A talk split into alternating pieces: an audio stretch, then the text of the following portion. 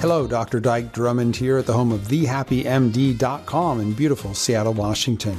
Welcome to the latest episode of the Physicians on Purpose podcast. Tools so you can recognize and prevent your own burnout. Stories of burnout put to its highest and best use, and wellness leadership strategies. Everything you need to be a physician on purpose.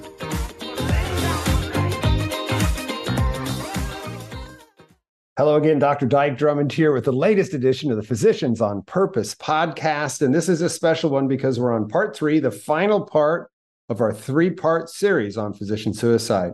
Part one, we talked about the personal, first person experience of recognizing that you're suicidal and surviving it. Part two, we talked about what it's like to be a colleague and how do you reach out to a colleague who might be suicidal. And this part number three, we're going to talk about if you're a coach, if you're coaching physicians, how do you recognize a suicidal client and what do you do in response to that recognition? And I have my all star crew with me again Dr. Pam Pappas, Dr. Penelope Hsu, both physicians, both ICF certified executive coaches, and both members of the coaching team here at thehappymd.com. And what we thought that we would do, we were just talking about it before we started the recording what we thought that we would do is a, a, modified case study. So if you're a coach, this is really appropriate for you to listen along and, and see what we do, but also for anybody who's going to do any sort of reach out to anybody who is in distress, you may get into the same kind of conversation that we're going to be in here today. So the tools will work for anybody who finds themselves in a conversation. And I'm just going to start when the back, the hairs on the back of your neck go up because of what somebody just told you, right? Are you with me? So to begin today, I think Penny, you're going to start us, right? Dr. Hsu's going to start us. Okay, cool. Yeah. Let's let's do this. Everybody say hi. Because ideally, you've been listening to part one and part two. We're going to put these into a to a lesson plan here so that people can really get a viewpoint on the scourge of physician suicide, what it looks like in real life, a different viewpoint. And we're going layer three here. What do you do in a conversation, especially if you're a coach? Penny, kick us off. Okay. I have a client who reached out to the Happy MD, you know, to have a discovery call to get support because they had had a colleague commit suicide um, in the last month or two. And just to be clear, if I can interrupt, yeah, in our work together, when we ask people, and we don't always ask this, but when we ask people, do you know anybody who's committed suicide? It's shockingly frequent that doctors will say yes. I think it's something like 50% of doctors know somebody who committed suicide either in training or in practice. Oh, Excuse oh, wow. me, go ahead. I didn't know that. So this client again had gone through the trauma of it and had not felt particularly supported by their institution and knew that they you know, we're we're obviously struggling with it, not just sort of the grief of it, but how do I make sure I don't go down that path? You know, how did I miss this? You know, I was a bad coworker, like all of those types of things. And so they reached out to us at the Happy MD for some support. And we started working together, doing what we what I usually do, which is kind of set them up initially with just some some practical stress management, squeegee breath, like how do you just get through your day and and then slowly unpacking the grief and things like that. And all of the while, their workload and obviously the whole department's workload had gone up because they had lost a provider very suddenly and they had not been able to recruit to replace. So the work burdens just kept going up. And this client was in a leadership position and it was just sort of expected that they would take the extra call and you know do the extra conference and do the extra lecture and so I'm just going to say management made a choice not to bring in an urgent locum tenens. So okay. I just want I want to point this out. A piece of the pressure that these people uh, were under could have been alleviated by management's urgent responsible actions. So I'm starting to get pissed off, but that's not unusual. so right and you know, in in typical Lone Ranger superhero mode, this client was like, okay, you know, I'm the leader. I, I should be able to keep going. I will do this. I will set the model for everybody. And eventually it just got to be too much for them where they started having passive suicidal thoughts themselves. about, you know, I can't do this anymore. I don't want to be here anymore. This isn't worth it. You know, I'm not contributing to my family. I'm not contributing, I'm not helping my team. You know, patient care is failing. Like I'm failing here on every count. What am I even doing here? And they had the wherewithal to recognize that they were having those thoughts and they actually, you know, walked themselves into a psychiatric hospital for an inpatient stay. Um, and they wound up there, you know, for quite some time, and and and then they came out of that, and they were like, "Can we pick back up, you know, and start coaching again?" And I, and I have to admit, I was like, "I don't know, can we? Like, I don't know what the rules are." Um, and that's when I came and, and and got some advice from all of you, and essentially, for me as the coach, because I'm not a psychiatrist, I'm not a therapist, I really I really, I almost like mandated it, right? That they had to be working with a therapist and a psychiatrist and have regular appointments, like kind of set up already. I just didn't want to be the only person supporting this person, not just like medical liability wise, but just like I felt at the moment that it was beyond what I had been trained to do as a coach. Um, and so that leads to the question of like, right, what is the role of a coach in the face of that? case coordinator, I would say, uh, because I've done the same thing. If I have if I have a suspicion that somebody's depressed, if I have a suspicion that someone is suicidal, I'll help them line up a team that includes a primary care provider and some sort of mental health provider. Uh, and then the primary care provider, I occasionally will get permission and make a phone call to. And that person is usually what the person who's running authorizations for disability leave and other things like that. So sometimes it gets into almost like a case manager piece. Now, we do have a psychiatrist on the line though here. So Dr. Pappas, want to chime in here?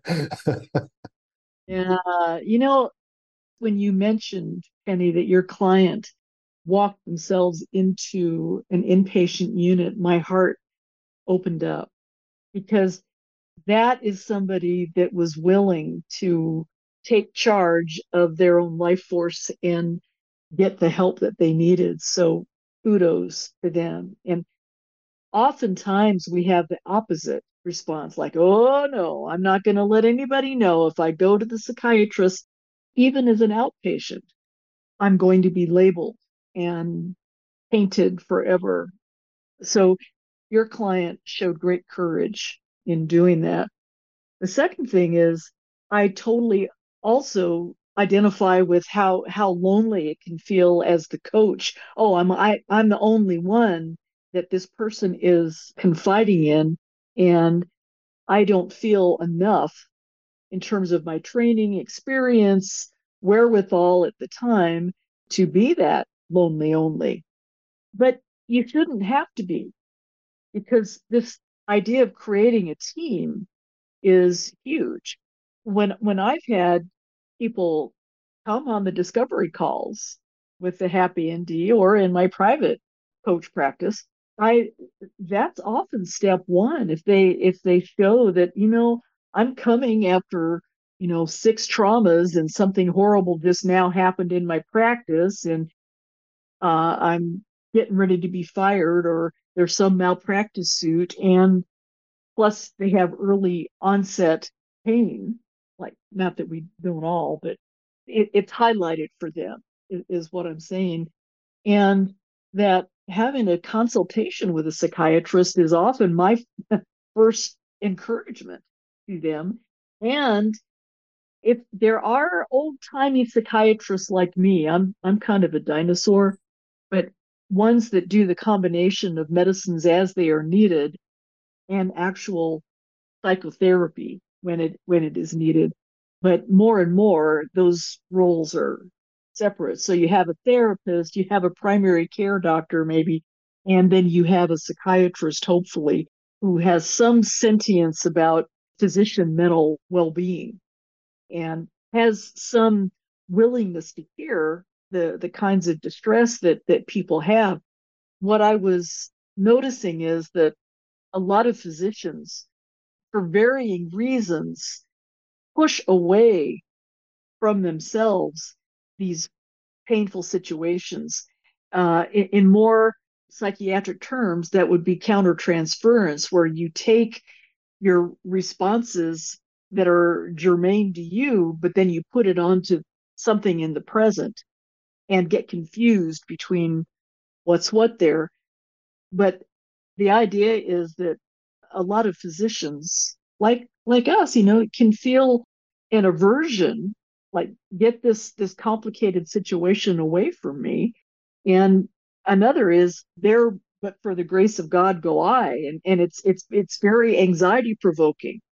And so if you happen to be a coach that's not also a psychiatrist, then you might feel like, God, I don't have what it takes. But what I'm saying is I'm stepping up as a psychiatrist, as and as a coach, and I'm wanting that person to get a consultation at least, and then move forward with the kinds of treatment and therapy that they might need. And I've had at least four people come back to me that you know end up with um, and they're my client coaching clients as well as their need their need to be in psychiatric treatment they said you know what pam i would not have done that had you not really been firm about it.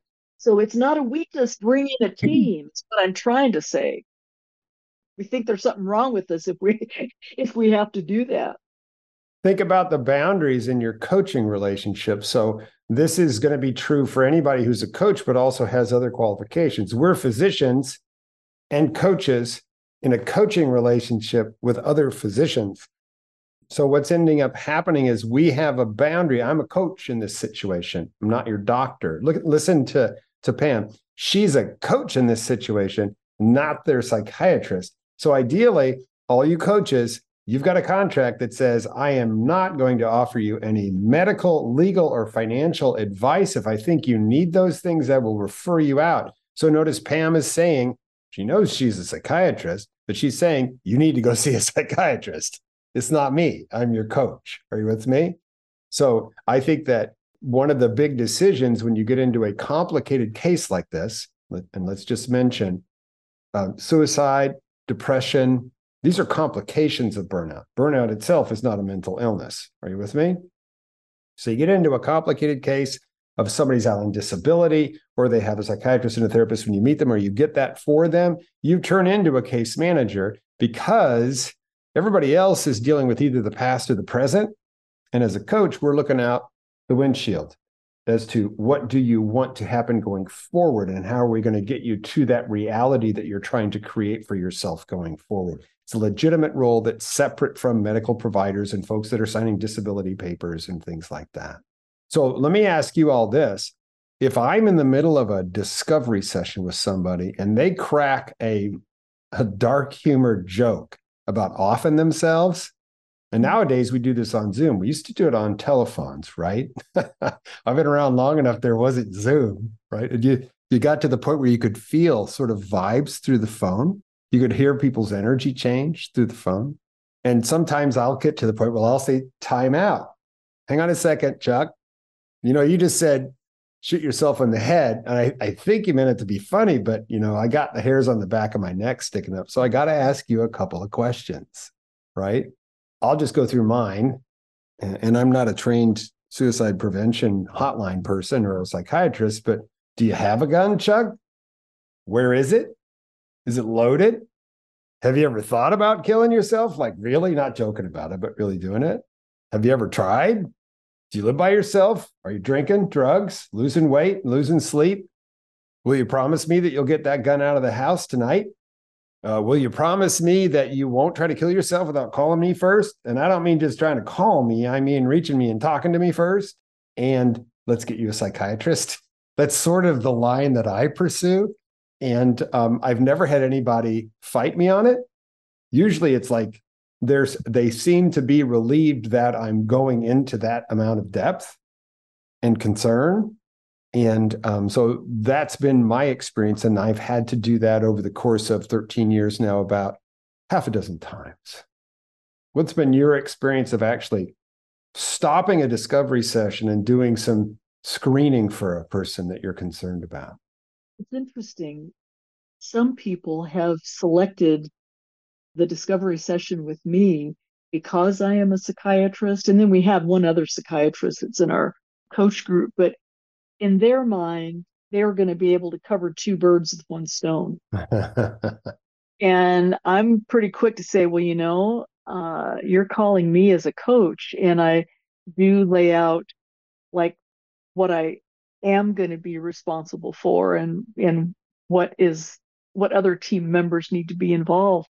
And I've asked all those questions, but you know, in the back of my mind, it's also it, it gives your spidey sense some tingling because you don't know necessarily what they're going to do after they've had the conversation with you and that's totally in their in their control.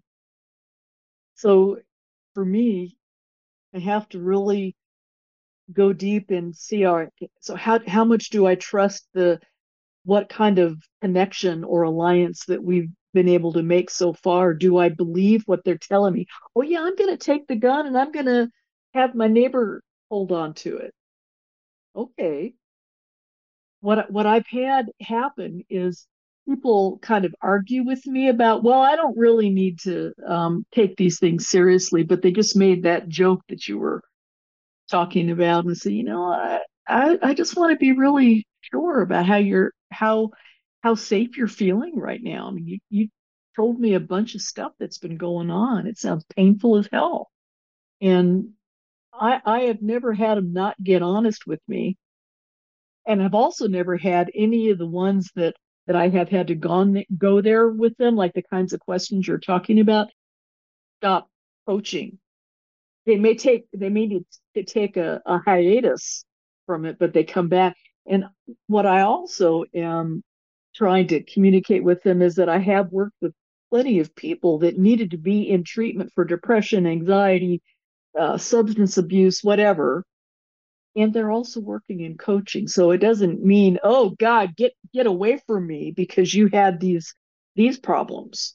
What makes sense in terms of their holistic life and to do in in what order and and with whom yeah i totally agree that i have a lot of clients who have at least a therapist and some have the therapist and the psychiatrist even the ones who are not suicidal and I think it's a really nice little trifecta to have, you know, um, like why not have a team, you know, to, to your uh, point, Dr. Uh, you know, earlier, Pam, like we should have a team. Why wouldn't you want a team?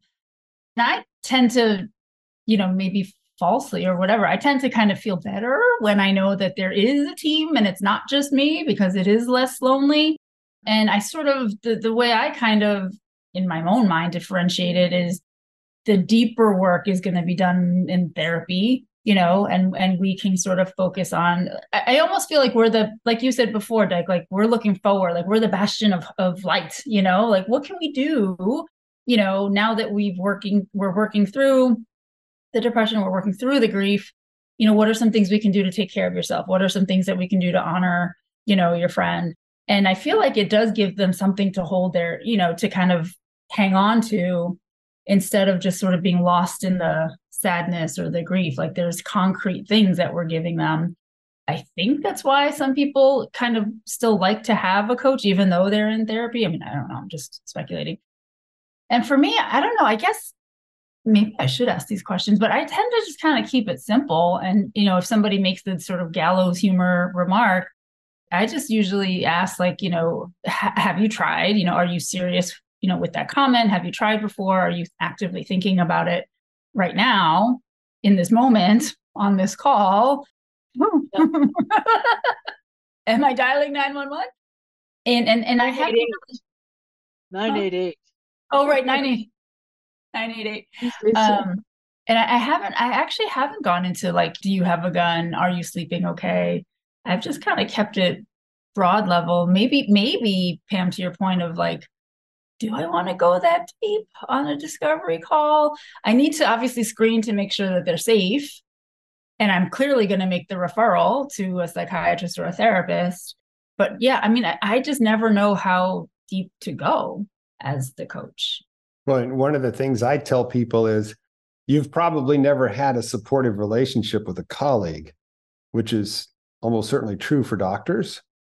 We have competitive relationship with colleagues. We have things we keep from our colleagues because we don't ever want to uh, uh, show a sign of weakness or anything like that. So I think that a conversation where they know you're a doctor and a coach and you're listening and you're actually listening from a point of trying to understand rather than judging what's been going on well like you said my my friend committed suicide and it's been hell and i've found myself and all of a sudden they're being seen honored and comprehended i think that that is a revelation for many people and um, I think that that is some sort of call for a reality check. I need to really tell somebody who would understand exactly how I'm feeling. And I think that you can go as far as you'd like, as long as there's not weirdness going on in the call, as long as you're feeling that channel, you're following that energy line.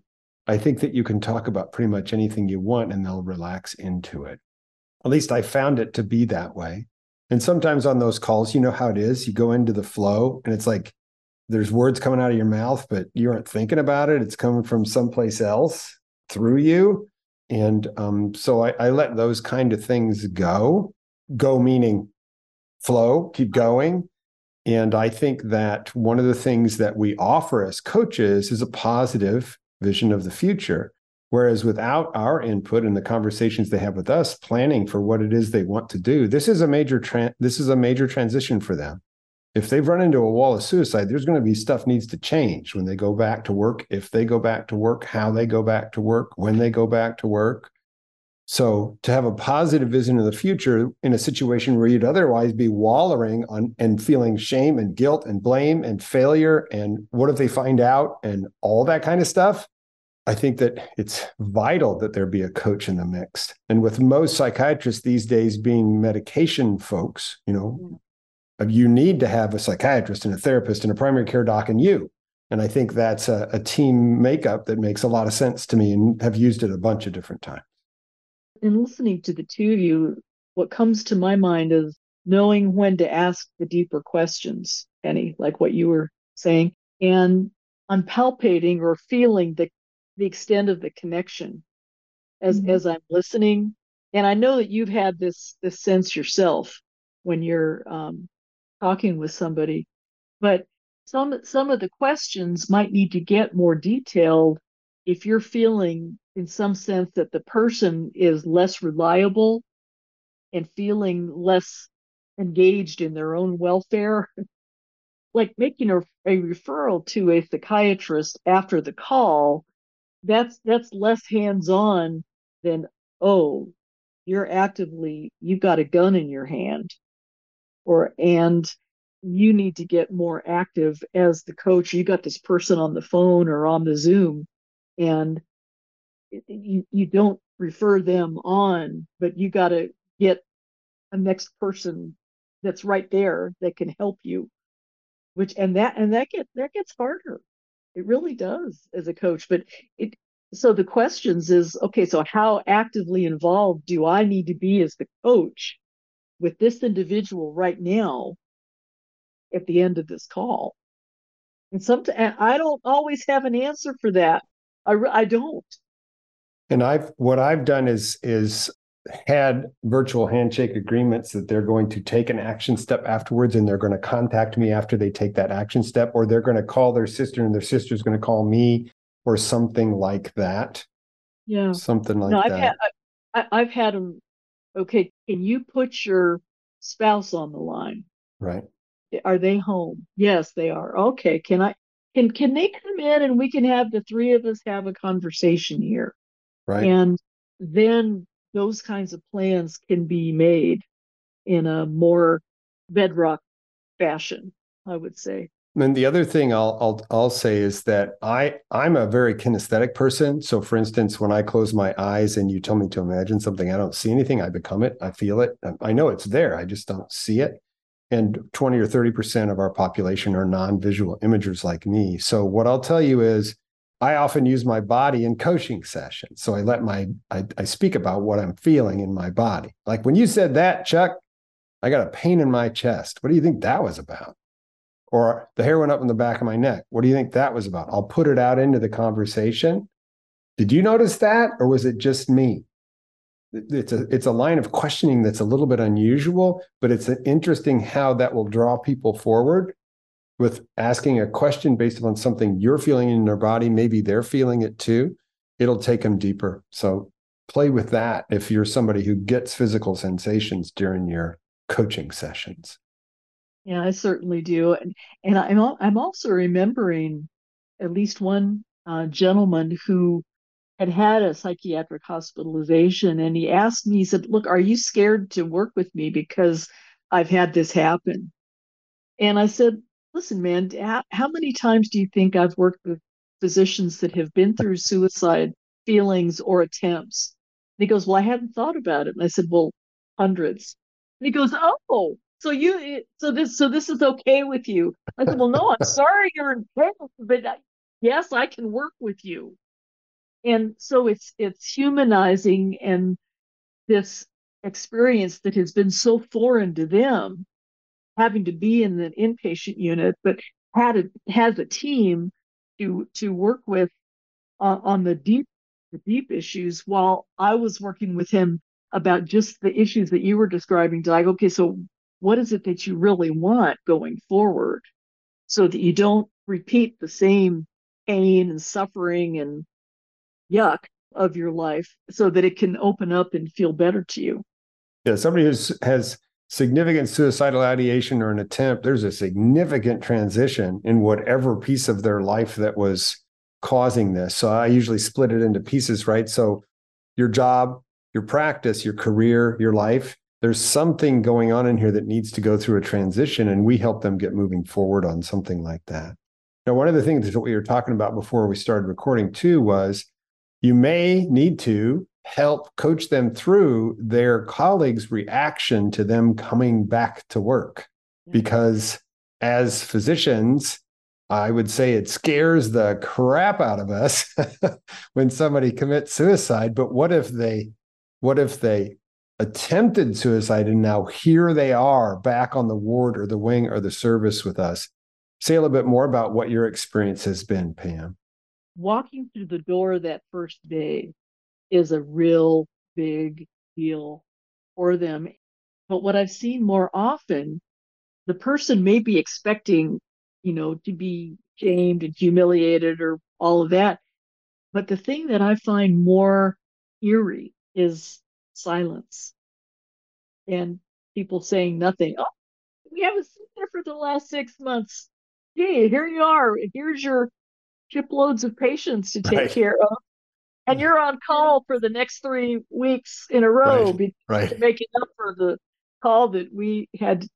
And, and nobody ever actually speaking of, hey, the reason why you were gone and we care about you, we missed you, and we're glad to have you back as a human being. That is sometimes missing. Just the basic human welcoming of a yeah. colleague that is returned. And and I think that is that the the scary mirror, you know, that that episode may hold up for that the colleagues to say, oh gosh, you know, I always go to lunch with them. Like, you know, how could that happen to him? It could happen to me. You know, I don't want it to rub off on me.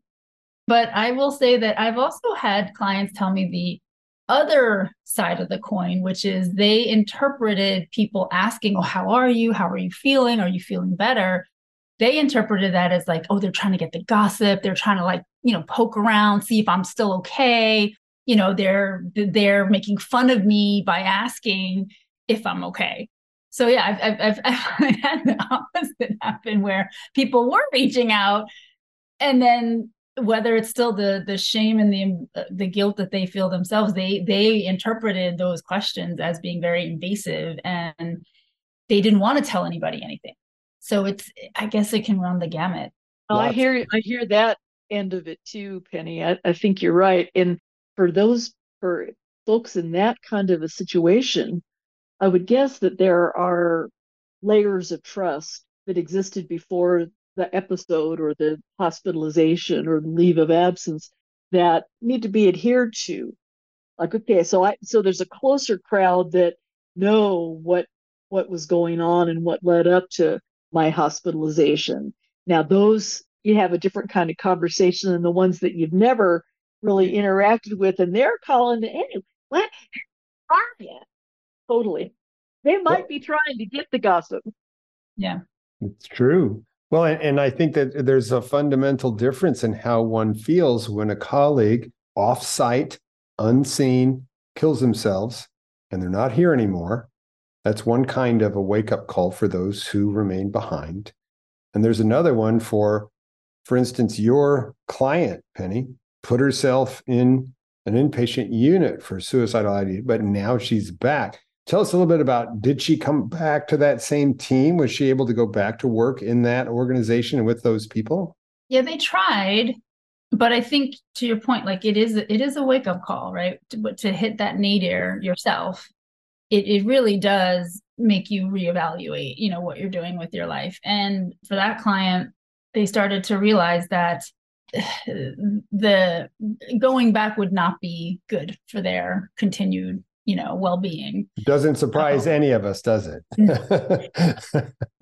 So yeah so now we're sort of figuring out what those next steps are gonna are gonna be and what that's gonna look like. So that's still an ongoing process and just a little leadership outtake here so she lost a colleague to suicide and they didn't replace that person and then she went as an inpatient did their management team get somebody to cover the service while these two people were out? Probably not.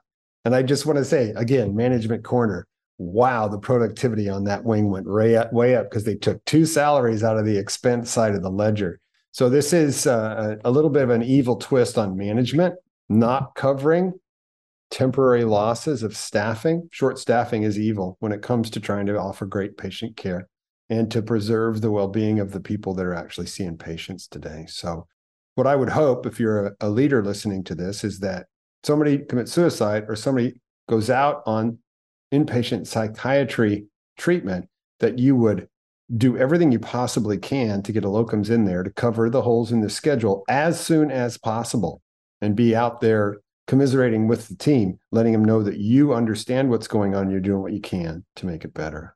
Because some of these crushing crushing emotions and crushing workloads are are avoidable. A lot of them are a lot of the time. It's not just about the psych the so-called psychiatric illness of the person that was on the leave but your medical director ceo types need to really start asking questions. What's going on in this unit and mm-hmm. what what about the workflow what about the staffing what about the collegiality is there uh, an environment of trust? And probably not. Right. You know, and for good reason on the front line versus the admin line. But that is that is a wake up call for the admin team too. But oftentimes they just kind of it goes right over their heads. Yeah. Or they blame or they blame it on the person. yeah. yeah. Right. And just one last thing, and then we'll we'll wrap a little bit of a bow around this. I had two times in in the year 2022, twice when leadership teams came to me to ask about our corporate services, helping build a corporate burnout prevention strategy. And I always start with why me? Why are you talking to me? And why now? That's what I usually start with. And twice we had three or four people from the C-suite on the on the Zoom frame like this, the Hollywood Squares. And they looked at each other and they hummed and hawed a little bit. And then they finally said, Well, I think it was the third suicide. Three, twice, three. So they didn't oh. take action until the third one. Hmm. I, I'm, you know, you may be shocked by that if you've never heard that kind of a story before. Unfortunately, I'm not, because that's when the the burden of attempting to continue to ignore it becomes too much because everyone's up in arms and the local newspapers are probably starting to write things and all that kind of stuff. So, what I'm saying is that a close call is a close call, should be a never event. A suicide should be a never event. And one of the reasons that things can get out of control is the lack of rounding and shadowing by leadership teams of the people that they're supervising. And I'll let, again, a little leadership point because what we're talking about is a context in which this individual decides, for whatever reason, that suicide's a viable option. What can we do as a leader about the context in which it took place? Shadow and round on people enough that when they see you, they say, Well, Dike, what are you doing here? To what do we owe this unexpected pleasure? as opposed to the typical reaction the typical leader gets, which is if you show up unannounced, they're going to look at their toes and say, Oh shit, what did I do now? They know they're in trouble. Why do they know that? Because you trained them. Because the only time you show up is when they're in trouble. And that's bad leadership. That's how things get out of hand. And you're surprised by somebody quitting, or surprised by somebody throwing something, or surprised by somebody who commits suicide or went out on depression, or inpatient admitted themselves walking through the door. So there's a lot of things in an employee physician setting that leadership can do to get early warnings, to create better environments, and to mitigate for the kind of stresses that cause suicide. So, well, you know, I hope that eh, you know after we're we're complete with this tying up of, the, of a bow, that we make arrangements to talk about what some people talk about with with moral injury and moral distress, being put in situations to do a job but not given the resources to do so, or or being obstructed from doing the job that they know needs to be done for these patients. Because I think that that's a real fueler of distress and misery in our mm-hmm. colleagues. Absolutely. And let me let's just define a successful resolution here of a situation that a doctor's got themselves into. And Penny, I'm assuming you're still coaching this person. Yep. Mm-hmm. And they're still in the middle of the transition. Mm-hmm. Okay. What I would suggest is that a successful resolution is that, and I'm, I'm not going to say that it's this person's working back in the same ward or wing or service or anything like that, because we as coaches don't operate that way. That this person has had a chance to reevaluate what they really want, whether it's seeing patients or something else, and they're on a path to a brighter future and feeling good about what happened. And my experience too is a decade from now, this person typically will speak about this as thank God I admitted myself because it's made all the difference in the world. Because mm-hmm. that's a story of successfully resolved burnout, in my experience. The other thank God I would add, besides that she, you know, they went to the inpatient unit, but they decided to do a call with you, Penny, and to work with you because they sense that you would stick with them and help them come to some kind of upgrading of their of their life whether it's patient care or not. Yeah i mean i am very honored and um i'm very humbled you know and touched by the fact that they did reach out. They let me know what was happening and that they were going to go in and they let me know as soon as they came out and you know so yeah so I, I do feel very good about that so I, I hope to do them right yep we're all light workers um, one of the things that I believe is also true is that no matter what this person does, when they eventually go back to some sort of vocational activity, will be helping and healing in some fashion. It might not be as an employee inside a healthcare delivery organization, but I'm sure that they will be involved in that. Anybody got anything they want to do or say or ask to be complete for today? Right on. So thank you very much, very, very much Dr. Pam Pappas, Dr. Penelope Hsu, uh, for your first person's pers- perspective on part one, uh, for working us through how to how to be a good ally and a support in part two, and now what it's like to work as a coach with somebody who's suicidal here in part three. And I hope that if you've listened through, dear listener, if you've listened through all three, that you've gotten some good experience and some good tips and some good insight out of this three part series on physician suicide. And for now, that's it. Dike Drummond at thehappymd.com in beautiful Seattle, Washington, with the latest edition of the Physicians on Purpose podcast. Until we're together again at some point in the very near future, keep breathing and have a great rest of your day.